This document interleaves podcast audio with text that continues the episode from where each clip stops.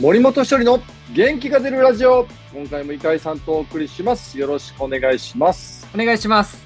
さあひとりさん。長いシーズンがようやく終わりました、今日は今シーズンの振り返りのお話をねいろいろと伺っていきたいと思いますけど。はいはいはい。まずチームは最終的には2年連続の最下位という結果にはなりました。この点についてはまず率直にどのように感じてらっしゃいますか？えー、まあ順位に関してはもう悔しい思いしかないです。はい、えうん、コーチという立場から見てもっと成長が必要だなと感じた部分などありますか？ー、うーん、まあ、我々も含めて、はい。もうそこはもう全員じゃないですか？全員、うーん。すべてのことをっていうだってここで最下位でね、何かが満足したっていうのは、ないと思うんですよね。そうなんですね。まあ、当然ね、来シーズンに向けていろいろと上げていく部分があるかとは思うんですけど、逆に手応えを感じられた部分っていうのもあったんではないかなと思うんですが。えー、まあ、あの、まあ、ボスが2年目、今年は、まあ、優勝を目指すと。はい。ね、昨年はいろいろ試したシーズンではあったと思うんですよね。えで、まあ、今シーズン本当にこう優勝を目指しながら、もうそこしか目指してないチーム内の動きだったんですけど、えはい。正直、こう、去年いろいろ経験した選手たちのぐっとこう伸びてくる感じが足りなかった部分はあると思うんですけど、えでもその中でまず、野手で言うと、昨年のその経験が生きたのは万波選手えはい。うんだと思いますね。ああ、そうですか。どの部分が具体的に成長を感じた部分でしょうか？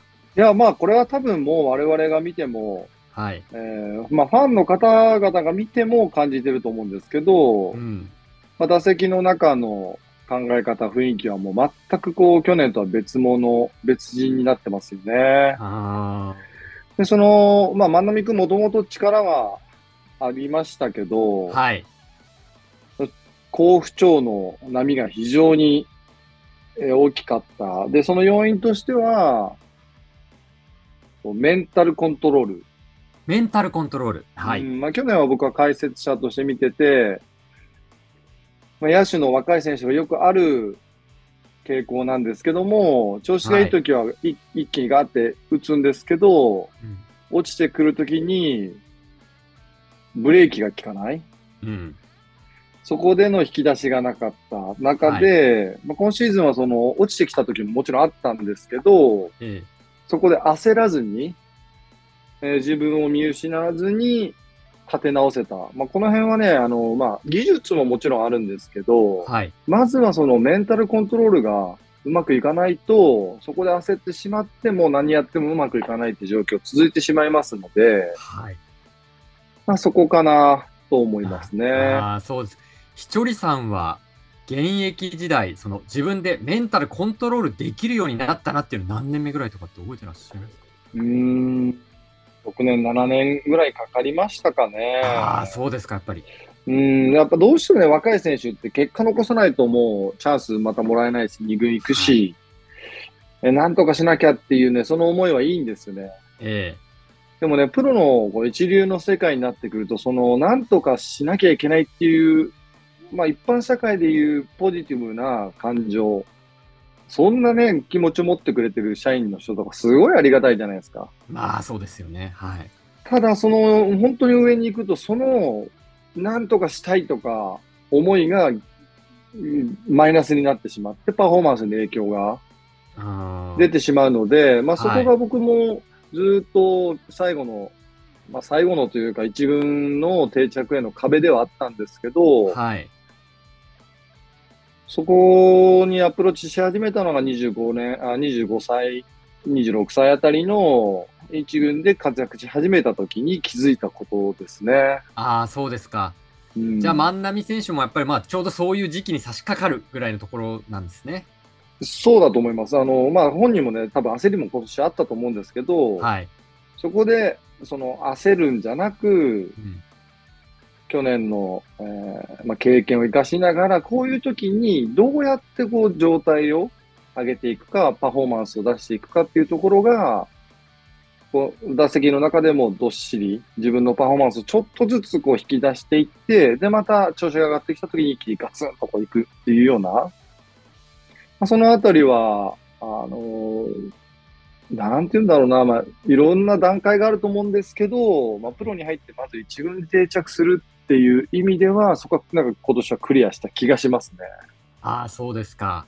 うんまあそこは手応えをね、あの感じられた部分かと思いますけど、さあ、ひちょりさんご自身は、はい。コーチ1年目ということになりましたけど、コーチ森本ひちょり、自分で振り返ってみて、どんな1年でしたか？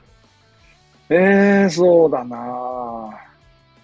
まあ、正直あの、まあ、コーチの動きっていうのももちろん初めてでしたけど、はいシーズンの流れは分かってる中で、自分が、はい自分のすべきことは何なのかっていうことを、まあ、もちろん準備して臨んだシーズンだったんですよね。はい。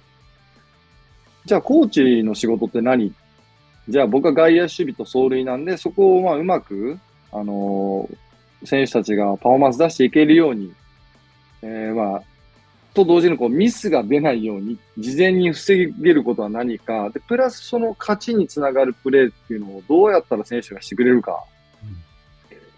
っていうことを考えてたんですけど、まあ、その辺はまあ僕も勉強しながら、実際に肌感で感じながらやったシーズンでしたけど、うん、まあ、アプローチの仕方、うまくいったときと、ちょっとこう選手に伝ってなかったなっていう、うーん、ことがなんかたくさん出ましたけど、はい。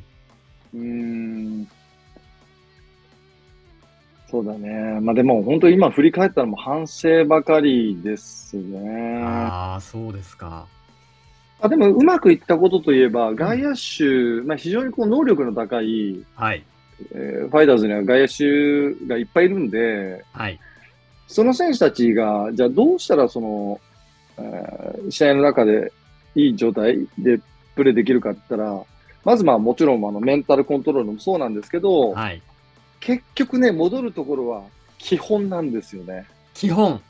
本当に、こう、じゃあファインプレーをするためにじゃなく、はい。常にこう基本の大事さっていうのを感じてもらい続けることが、一番こう大事というかね、いいプレーにつながることなんですよね。それを選手たちに伝えるって、どういうふうに伝えたらいいものなんですか？これはね、まあ、ぼこれはもう今年僕は意識してましたけど、分かってはいるけど、もう一度伝えるっていう。はい。選手たちも分かってるけどっていうこはい。で、改めて、あの、まあ、別にミスも出てないんだけど、定期的に外野手もう一回確認しようと。と。はい。取れるものをしっかり取るために、球際を集中する。で、あの、まあ、細かい技術ですけども、ランナーがいる、えーランナーのことを気にしながらプレーをすると、手元、グローブの手元が乱れるんで、はい。ランナー気になるんだけども、手元をしっかりとステップ踏みながら、ランナーがどういう動きするっていうのをイメージしながら、自分の動きの基本をまずしっかりすれば、まずミスは起きないし。うん。結果、ランナーに行かれる。これはもうね、我々の左右できるものではない。はい。まあ、タイミングとかもあるんで。はい。だけど、そのアウトにする確率が上がるのは、ランナーを見て、その、先のことを意識しすぎて、今がぼやけてしまうと、意外とこれうまいプレーができないんで、だから取りながら投げるんですけど、取って投げると、ながらのプレーとこの、内容の違い。はい。で、取りながら投げながらっていうのは、一見流れてるいいプレーに見えるんですけど、はいしっかりとステップを踏んで取って投げるっていうのもこれ一連の動きに見えるんです。はい。はい。だからどこに大きな違いがあるかっていうのはもう意識の差なんですよね。でしっかりとステップを踏んで取って投げるって続けてたらミスが本当に出ないっていう僕はもう知ってるんで、はいまあ、このあたりをね、徹底的にもう伝えてきました。ああ、そうですか。まあ、当然、選手も分かってるけど、でもそれを繰り返し繰り返し分かってるけど、もう一回確認しようっていうことが、やっぱり大きな違いになってくるんですね。そうです。それを伝えることと、あとはあれ、まあ僕もプロなんでね、その、はい。い一見普通のプレーなんだけど、うんいや、今、ちょっとこう、インパクト、グローブ取るところぼやけてたね、とか、あれ、そのうちやるよ、ポロってやっちゃうよっていうのを、やっぱ見見れなきゃいけないんで、一つのプレーで。気づけなきゃいけないってことですね。そうそうそう。だからそこの何気ないエラーはついてない普通のプレーなんだけど、そういうところを意識させていくっていうのを見るっていうね。まあ、そこは、まあ、徹底して外野守備には、外野手には伝えていきましたね。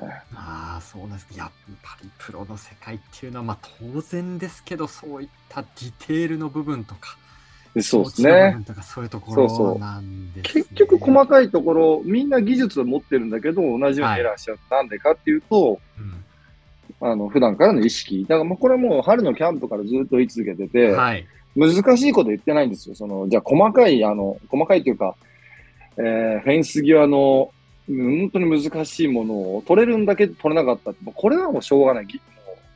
取れたら取れなかったりするけど、はい。普通に取れる。だけど、ちょっとこう難しいんだけど、あの、まあ、意識してれば絶対取れるってやつを落とさないようにっていうのをずっと言い続けてて、まあ、そこに関してはね、あの、みんな、まあ、僕もしつこく言い続けたと思うんですけど、はい。